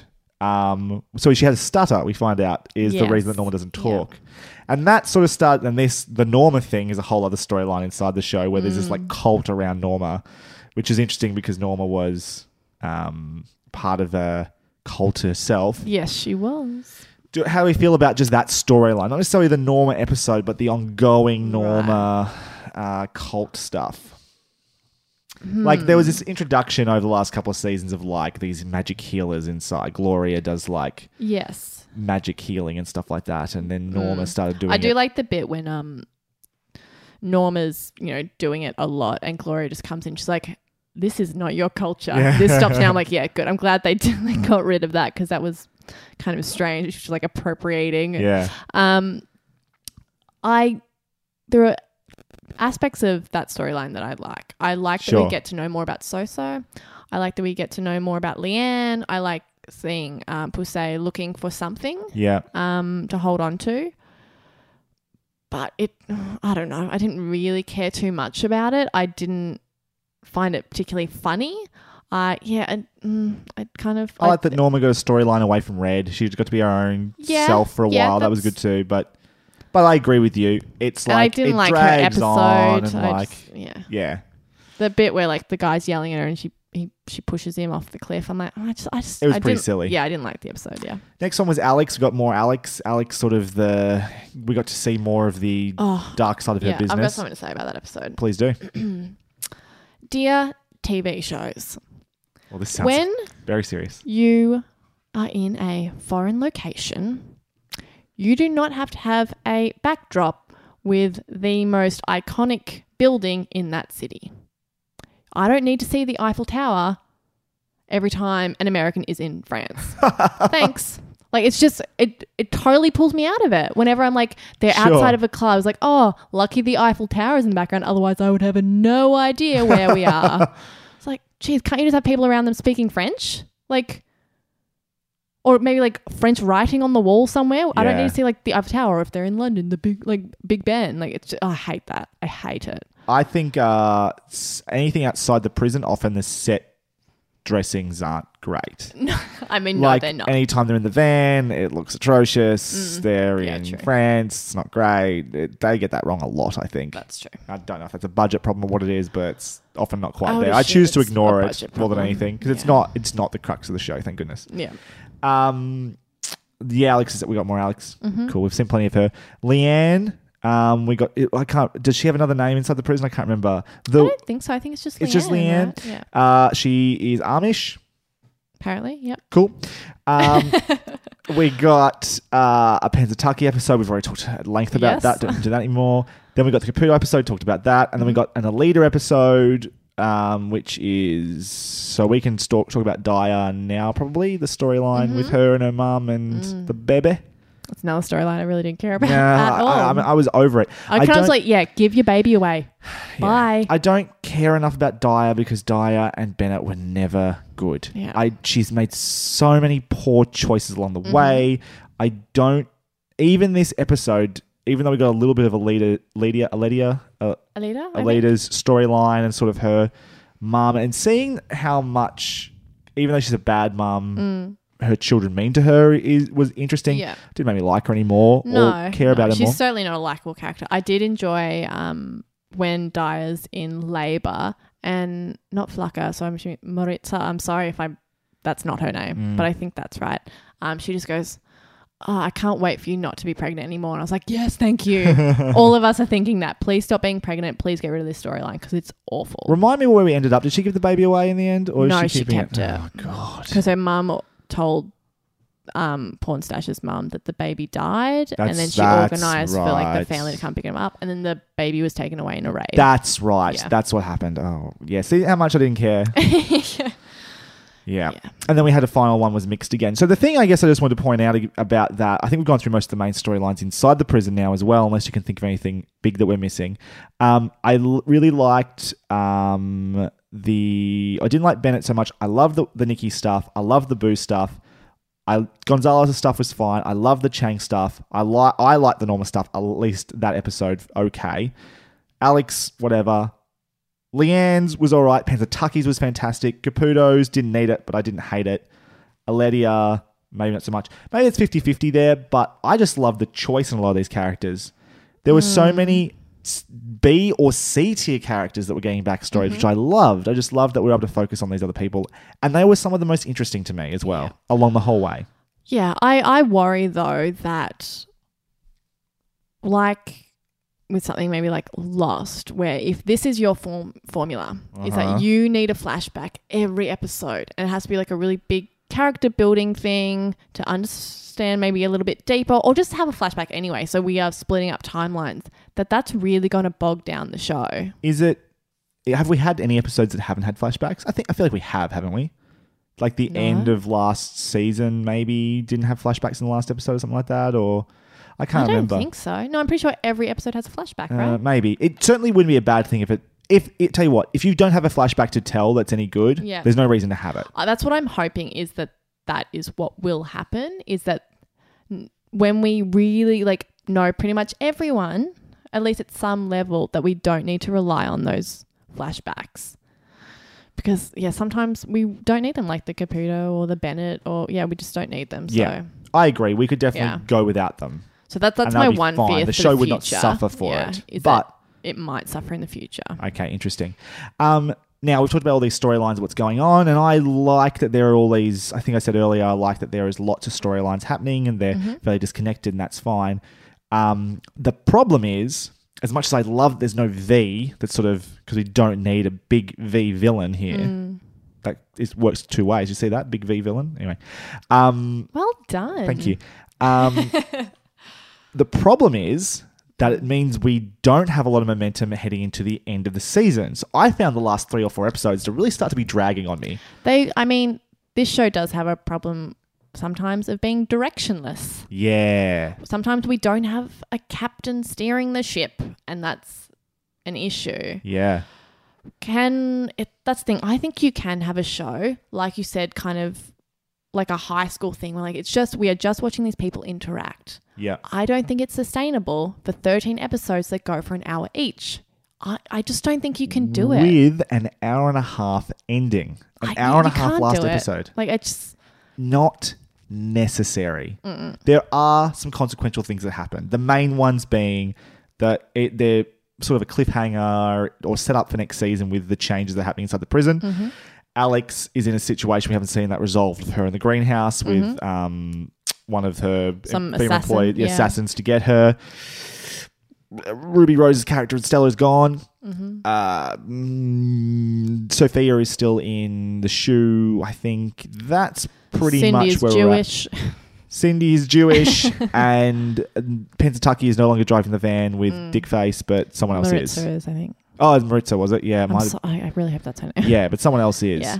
Uh, so there's things that uh, you know sort of got to final places, but they, you know, that it, there was no big bang or explosion. There was certainly no end of season one where we had Piper and Pennsatucky out in the snow, Did which Piper kill someone? yeah, which was cool. Mm. And there was no um, end of season two with the whole V and Miss Rosa stuff, as much which I loved, except for those last thirty seconds, which we talked about at the time. Mm-hmm. Yeah. Instead, we get a mass inverted commas breakout, Mm-hmm. and everyone goes swimming for fucking ever in that lake. what the fuck was that bullshit? Yeah, it's Horrendous. Yeah. is the word you're looking for. yeah. So directionless and like the only thing I can think of is that it, like we're it's gonna one of those things like we've spoken about before, in which we have a scene or like a mashup of things where we see every like character do something funny, like in a row, like the audition, Yes. or when they're like, was it applying for the job, or, talking about like job prospects Yeah. and that kind of thing. This is just another example of that. Like, let's see every single character, but you've got like 17 million characters. You can't really do it and it still have it be entertaining. so what was interesting this season is there were less of those big ensemble scenes, right? Mm. Th- th- There was one with like the Jewish stuff. There were a couple, being and I yeah. thought they were very restrained. I thought they were just the right length with mm-hmm. just the right moments and characters. They they were probably there was probably more, and they killed their babies, and they did the right thing, and well done. By the way, kill your babies is just the idea that when you're editing, you have to get rid of stuff that you like for the I was sake about of to the say, edit. I had no idea where Yeah, that was coming from. it's- I'm like, who killed their babies? No, it's the sorry, yeah, that's a, it's the idea that you sometimes you have to kill your babies for the sake of the whole. You have to hmm. take out stuff that you love. I've been in this problem, place before. Yeah, Peter Jackson. yeah, Peter Jackson. Um, that you just need to take stuff out, even if you love it, and no one will ever see it. Even though it's great, it just is getting in the way of serving the whole thing. Yeah, right. Um, and they were getting better at that. And this last one is the worst example of them all because they're using this lake to like resolve all of their storylines all at the same time, and it's hokey and gross, and it, do- it doesn't even edit well. Like, um, if you follow Suzanne, Suzanne's in like three different places at once Right. in that bit. She's doing a million different things. It's not. It's not. Or I Suzanne, think is the Suzanne may be magical though, so that That's true surprise too. Just do you have any? Do you, can you defend that for me at all? That I just hated it, and I was hoping that I was getting, no, missing no, I something. can't. I mean, I I see why they're doing it. Do I think it was done well? No, I don't. Do the only the thing I was thinking as well is they were quite specifically trying to give them one last moment of sunshine, quite literally, Yeah. before things are about to get really fucked up in their next season. Yeah. Um, One moment of solace. Yeah, let's just give them just check in on them when they're quite happy and things aren't too bad for them before things go to shit. Yeah. Um, which I can understand that reflex, but they in- well overindulge that.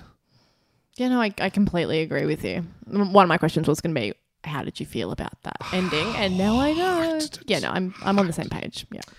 Um, and yeah, an hour and a half season finale. I mean, that thing is, if you cut that down, it would have been a normal hour long episode. Anyway.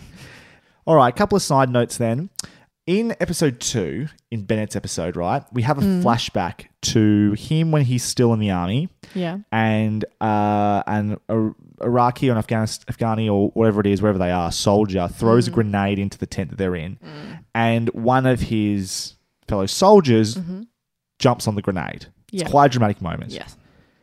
Then, just as the grenade's about to explode, it cuts back to Healy's office Like a and dog a farting. dog farting on a Yeah. YouTube video. Um, what does that was that problematic for you at all in terms of what they were trying to do there? Because to me, I thought that was massively like undercutting the drama. So just on a narrative level, it's like Mm.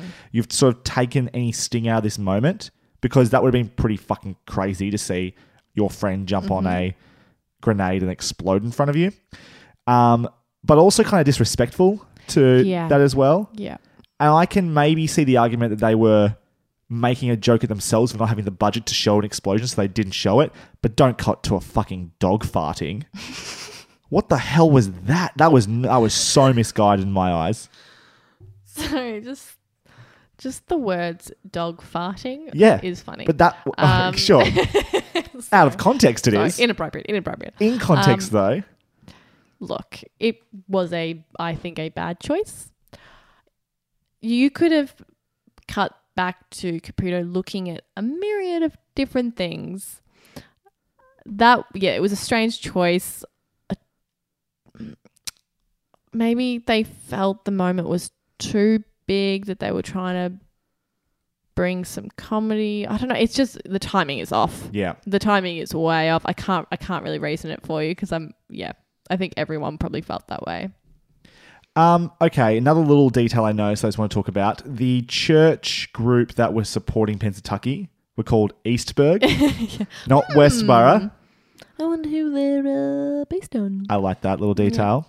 Uh, there was a point in the show that I don't know if the show did intentionally or, or whether I psyched myself out. For a while, there was a bit when um, the they started giving the existing guards like half of their hours, right? Yeah. and they were talking about that people were going to fill those roles, and we didn't know what the jobs that the new job that had come in was. So you know how the prisoners were getting a higher paying job, some of them Oh were applying yes, for. yes. I was like putting to like the like seeing the equation and going, oh my god, they're gonna make some of the prisoners guards. Like this is the do you Like know that the Stanford experiment? prison Yeah. experiment? I was like, don't, don't, no, don't do that. That is not a thing that actually happens. That was an experiment and it was proved to be awful. You don't make a television show around that. Yeah. I was sure they were going there. I was getting really That's angry at the show. That never occurred to me. and then it didn't, and I was like, I psyched myself out and got angry at nothing. I don't know whether if the show did on would- I would, purpose. I would love to me. see your notes um, on the lead up to that because I'm sure that's very funny. All capitals, is it? Oh wait, this is the fucking Stanford prison experiment, isn't it? That's my note. I just read it off the page.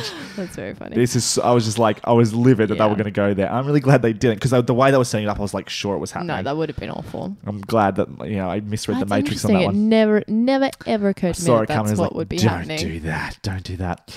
Uh, just a little thing as well. I love the way this show w- can talk about um very complex moral issues and not have a decisive point on a lot of them. A lot, some of them they do. The stuff in Pennsatucky, obviously they do, but there's Mm. Yeah. a lot of things where they just sort of go to a grey area or at least show both sides of that conversation having What a valid point. What examples are you? Oh, uh, let's from? see. Um, I'm thinking about like conversations between who is a, a Aladia or Alidia or Alita? her like boyfriend guy. Um, Oh, there was like I a don't know his discussion that was being had at once. He's obviously going to be a horrible dad, but he, he was just talking with um somebody. Ooh, I can't remember who. This is bad what's the podcasting. conversation? It, wa- it was about like parenting and where the baby should go and stuff like that. And uh, like Oh, he had lots of conversations about that with there, people. there was, and there was just this, there was a moment. and I think it must have been with Bennett where he Mm. made almost a sound argument that he going there was the right option. That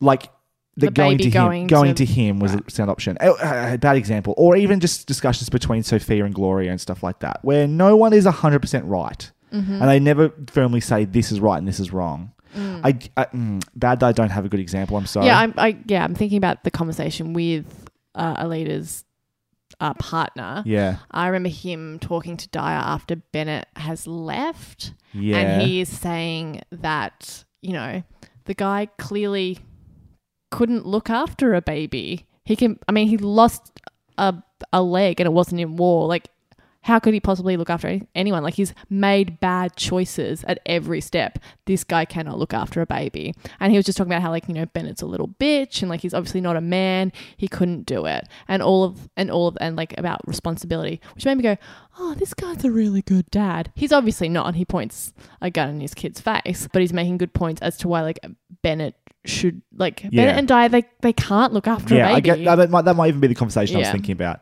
There were a few of those moments, Mm. but the, the, the child still not go to him. He'd be he's a terrible, you know, father figure, Oh obviously no! too. They're selling drugs in their house. Yeah, there's but- weapons everywhere. Yeah. I don't know. I just, again, bad. I don't have a better example, but it happens throughout the show. They just posit all possible sides of the argument at all times and often don't come to a complete sound, oh, this is the correct answer or this is a solid resting place. And I appreciate the show can just be that complex and grey at times. Have grey areas, I should say. I think they definitely do that with things in regards to like Caputo and Yeah. you know running the prison and like what you really can and can't do. Like Yeah. sometimes you just can't do something because of how the system works. Uh, also, just on that as well, in the same sort of vein, every single person that you like probably has a aspect to them that you is a little um, makes them less mm, appealing or a little bit that, that everyone's a 3D complex person. I guess this season in particular, we don't have V to just be outright awful. Yeah. all the people that we like, there's something about them that can even like Sophia. I had I can't think of anything about Sophia that I didn't like any stage, but we start to see some. P- Parts of her that are less than desirable Oh, her advice to her son was disgusting. perfect example, right? Yeah. So her uh, attitude towards women was really interesting, really Mm. Yeah. fascinating. They could add that to her character. I loved, and vice versa. Yeah. Healy and even Fig in this season have so um. There's elements to them that are a little softer or a little more forgiving, or Mm-hmm. things in there that that make them less than just awful Yes, caricatures as well. And that's just a sign yeah, of good I- writing. yeah, I love think that. the show has been doing that so often and so well is creating the the shades of characters, which is why when we see a V or a Stella, it is so it stands out as being yeah. bad. Um, do you have any idea? They're talking about the corporate structure at one stage, and Hmm. Danny's character says something about wasps. Do you know what wasps are? I can't remember what the acronym actually like the actual like WASP. WASP is, but it's like rich or at least like middle class to wealthy white suburbanites generally, or actually in the city as well, but like well to do kind of repressed Okay. white people. Right. Yeah, like Piper is a wasp. Her family are wasps. Gotcha. Yeah, I'll look up the acronym now. Actually, It's like, it it just stands for White Anglo-Saxon Protestant. oh, right. Okay. Let's start wrapping this up then. Favorite and least favorite episodes. Who wants to go first this time? I'll let you go first. All right. like. My favorite episode is episode four, Finger in the Dyke, which is Boo's episode. It's my favorite as well. Is it really? Yeah. There you go. I like all the stuff that's happening with Boo in this episode, especially you know flashbacks and so forth. Um, we already talked about the casting being amazing. I like Gloria in this episode. Apparently, I can't remember the exact reasons, but I'm looking. That's what I've written down here. Um, watching the prison as it's being because I think this is the episode where they maybe come in and start like assessing the prison to whether they're going to take it over or not, the private company, and watching them just like break it down into like profit margins is like awful when this is these Women people menstruate. Oh no. Exactly. All that stuff is really fascinating and confronting at the same time. Suzanne and Taystee have their awesome um, V moments that we talked about earlier as well. Um, Tucky and Boo, um, uh, they're starting to come together as sort of friends as well. That stuff was just, it just, on every level, every storyline was working for It me. is a fantastic episode. I want to give an honorable mention to episode 10, though, which is a Tittin' and a Hairin', which I noticed is one of the highest rated episodes on IMDb from this season. That's Pennsatucky's. That's yeah. that's yes. This is the one you don't like. Mm-hmm. Um, I but I did. I want to talk. I thought. Uh, while I understand your criticisms of it, Mm-hmm. I thought it was a important and um, I, I, I, it's hard for me to keep the episode in my head and what it did for the character of Pennsatucky and Mm-hmm. the show in general. yeah. What about you? Uh, my least Oh, do you want to talk favorite or least? Favorite first. Yeah, so same finger in Oh, the sure. dark. Yeah. Sorry. Yeah. Um, for all the points you mentioned, I just it's just was so lovely to see that representation, and I think it's really important for that to exist, particularly in a show that is so LGBT friendly. Um, and yeah, like you said, like Gloria, amazing. I love the development of like the Boo Pennsatucky friendship. Uh, what else happened in that episode? Uh, oh yeah, the prison stuff, like that moving forward, and like Mhm. it gives like momentum to the show. Things are happening, things are changing, and they're challenging everyone. Yeah, it's just like a solid episode. And you've said your least favorite, haven't you? No, that was just my Oh. honorable mention. Oh, that sorry. one. So my least favorite Mhm. is episode thirteen, "Trust No Bitch," which is the last episode. Was that because of the time and the the It the- goes for an the hour and a end scene? half. Um, The I- lake. I'm just yeah. I mean the lake. I mean, it, if you just the lake by itself is enough. It's just doesn't do its job as a season finale. We're talking again. We've always talked about trying to make talk about this thing as seasons as a whole. And while we do get the end of some arcs, it just doesn't do it in a very satisfying way. It does it with no momentum. Instead, meanders in this fucking lake forever. and so I have to give it to that. Or I will give a dishonorable mention to "Don't Make Me Come Back There," which is a Ledia's or Aledia's Alita's Leaders. episode. I just found that to be pretty. Again, it's towards the end of the season. I just the end of the season did nothing for me. I think that was episode 12 Mm-hmm. How about your least favorite? Um. Well, so episode two, which is bed bugs and beyond, Mm-hmm. it's Bennett's episode. So Sure. I was like, do not care about that. And also, yeah, with like the Daya thing and like Pornstache's mum coming, and I was just like, oh god, well, I don't care about that either. Red found out about her store closing. Didn't really care about that because we saw it coming, and like, it's of no super big consequence to Yeah, her. it just it, it for a setup something that was set up last season. It sure now didn't she's lead to single, anything. so now I guess she can flirt with Healy. I don't know. Oh. Um, yeah, and just like there was heaps of like Daya and Bennett stuff. I'm like, ugh, it's. I do not care about these star-crossed lovers. Like they're just they're nothing to me. So I just really is the worst storyline in the yeah, entire it is. show. So episode two. However, then we've got Pennsatucky's episode, which is least favorite for very different reasons. Sure, okay. So as I guess.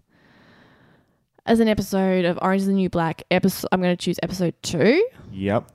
as an episode of television, I'm going to choose Pennsatucky's episode because I will never watch it again. That's so just because we've I know we've talked about this Mm. at nauseum already.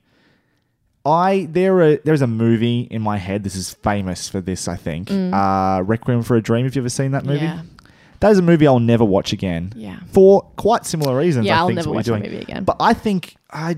It's funny. I don't dislike that movie though. I just have no desire to experience that again. yeah, I'm talking about like least favorite. So like this personally, my that's if you're using the terms least favorite, least favorite. Okay, fair I'm not enough. saying it's badly made. I'm not saying Cool. it's badly written. I just do not. I have no interest in watching it. It's it's too emotionally taxing to watch for me. fair enough. That Yeah. I can certainly understand. Uh, What's your rating? Uh, I have given this Yes. rating a season a rating of four out of five stars. oh my god, Oh my goodness! What have you given it? I've given it a three. Yeah. Okay. I got. I just. I, like I've said already, I just enjoyed it for such a long time. Mm-hmm. It could have been if you say we stopped at like episode eight or something like that. I may have even given it a four and a half or a five. Wow. That end few episodes Mm. just does not. It just the season is dragging. It just goes on Yeah. too long, and I have to bring it down. But I, it's my favorite season of the show so far, Wow. even more than season one. Interesting. And I think a lot of it's got to do with it not being Piper that I'm concentrating on. Mm-hmm. Yep. Um, I think it's a lot of it focuses on a lot of characters um, that we uh, like. I, I just I can't believe how much I care about Pennsatucky at the end of this season. Mm. Um, and Boo stuff, and there's just Mm-hmm. so much in there that does work, Mm. even if as a season it doesn't arc as well as season one does. Mm. What about you? Is this your least favorite episode so far? My least favorite season. Uh, So far. Yes, yes. Even Numerically, worse than yes. season two. Yes. I didn't care about Red getting her kitchen back. Sure. I didn't care about the Norma stuff. Yep. I was traumatized by Pennsatucky stuff. Uh huh. I was horrified and emotionally disturbed by Sophia being the victim of a hate crime. It was really hard to watch. Yep. and because of those last two points, the mix of drama and comedy, it was so unbalanced to me that it just kind of it, this entire season was off kilter, and I just was not enjoying myself the way I usually enjoy myself when I watch this show. Uh, yeah, it was just wasn't as enjoyable. I guess it wasn't really as interesting. fun to watch. And what this show has always had like terrible things happen, but the depth of the horribleness this season, it was too much for me. So I just didn't. Yeah, I didn't enjoy it as much.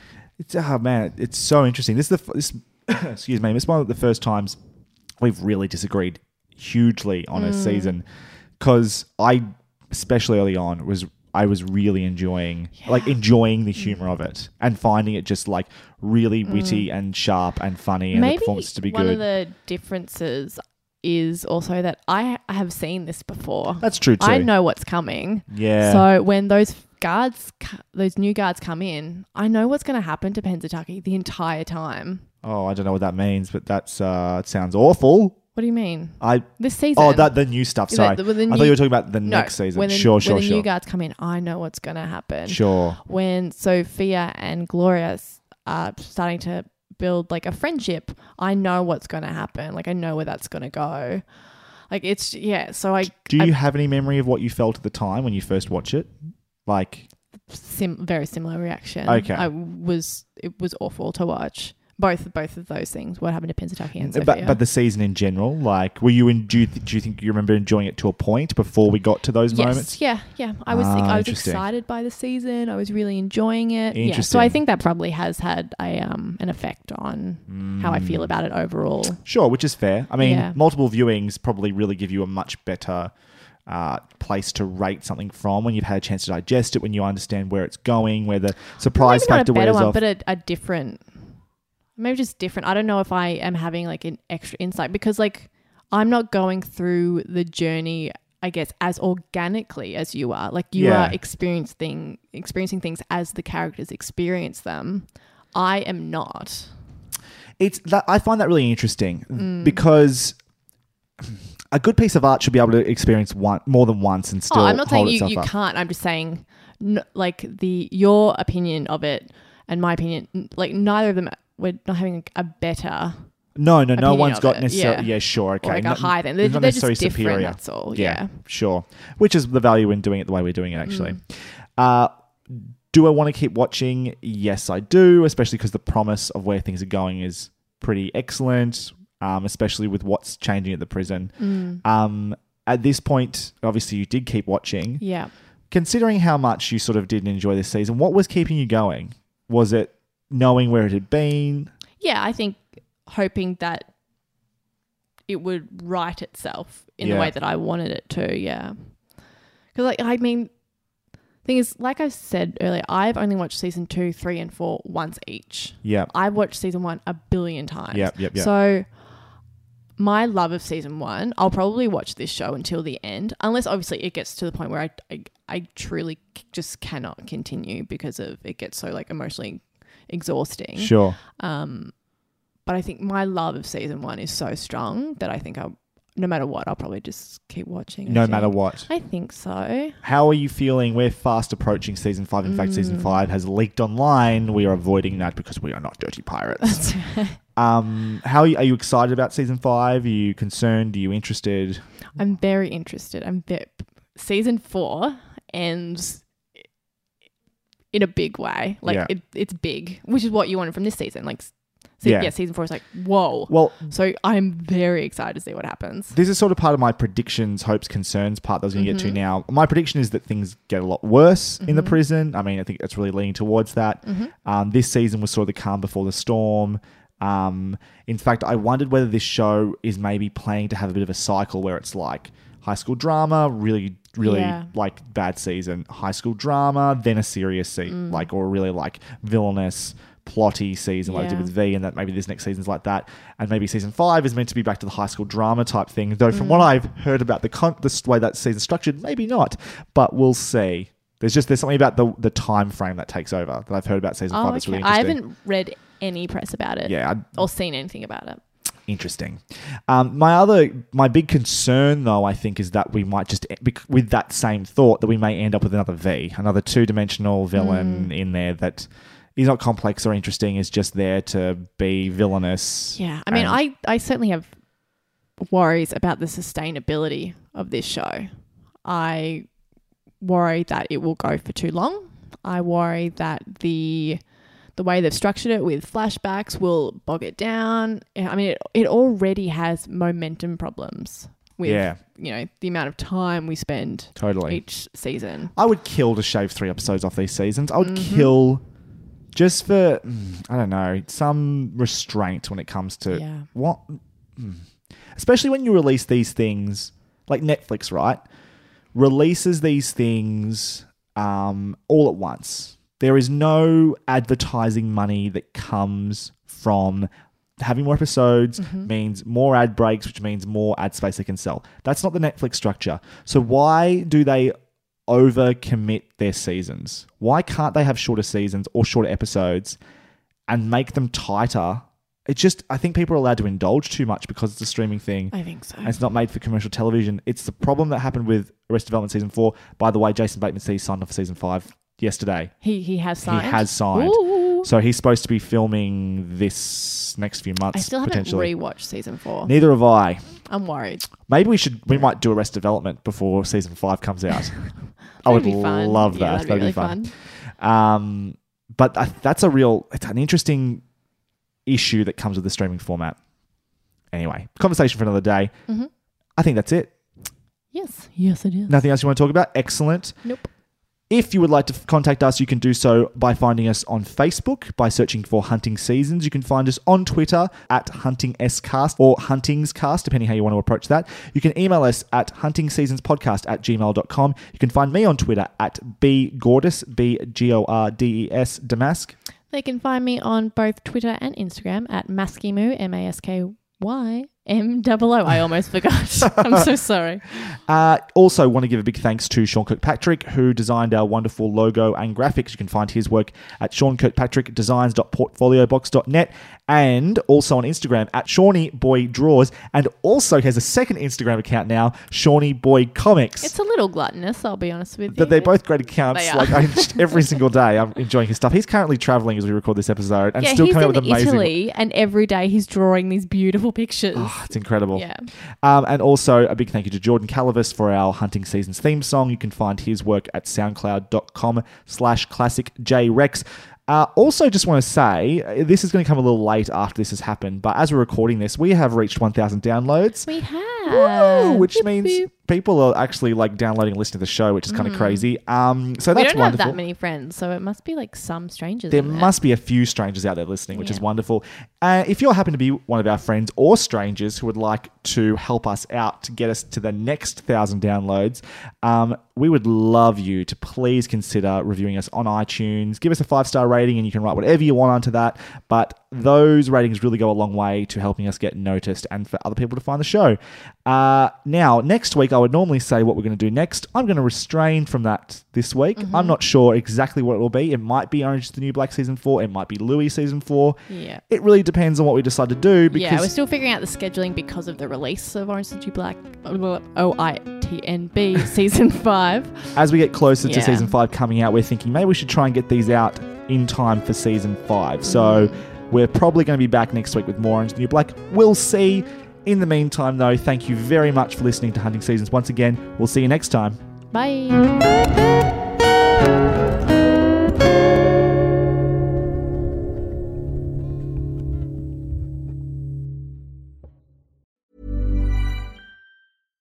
Mom deserves the best, and there's no better place to shop for Mother's Day than Whole Foods Market. They're your destination for unbeatable savings, from premium gifts to show-stopping flowers and irresistible desserts. Start by saving 33% with Prime on all body care and candles. Then get a 15-stem bunch of tulips for just $9.99 each with Prime. Round out Mom's menu with festive rosé, irresistible berry chantilly cake, and more special treats. Come celebrate Mother's Day at Whole Foods Market. Hi, I'm Daniel, founder of Pretty Litter. Did you know cats tend to hide symptoms of sickness and pain? I learned this the hard way after losing my cat, Gingy. So I created Pretty Litter, a health monitoring litter that helps detect early signs of illness by changing colors, saving you money and potentially your cat's life. Pretty Litter is veterinarian developed, and it's the easiest way to keep tabs on your fur baby's health right at home. Go to prettylitter.com and use code ACAST for 20% off your first order and a free cat toy. Terms and conditions apply. See site for details.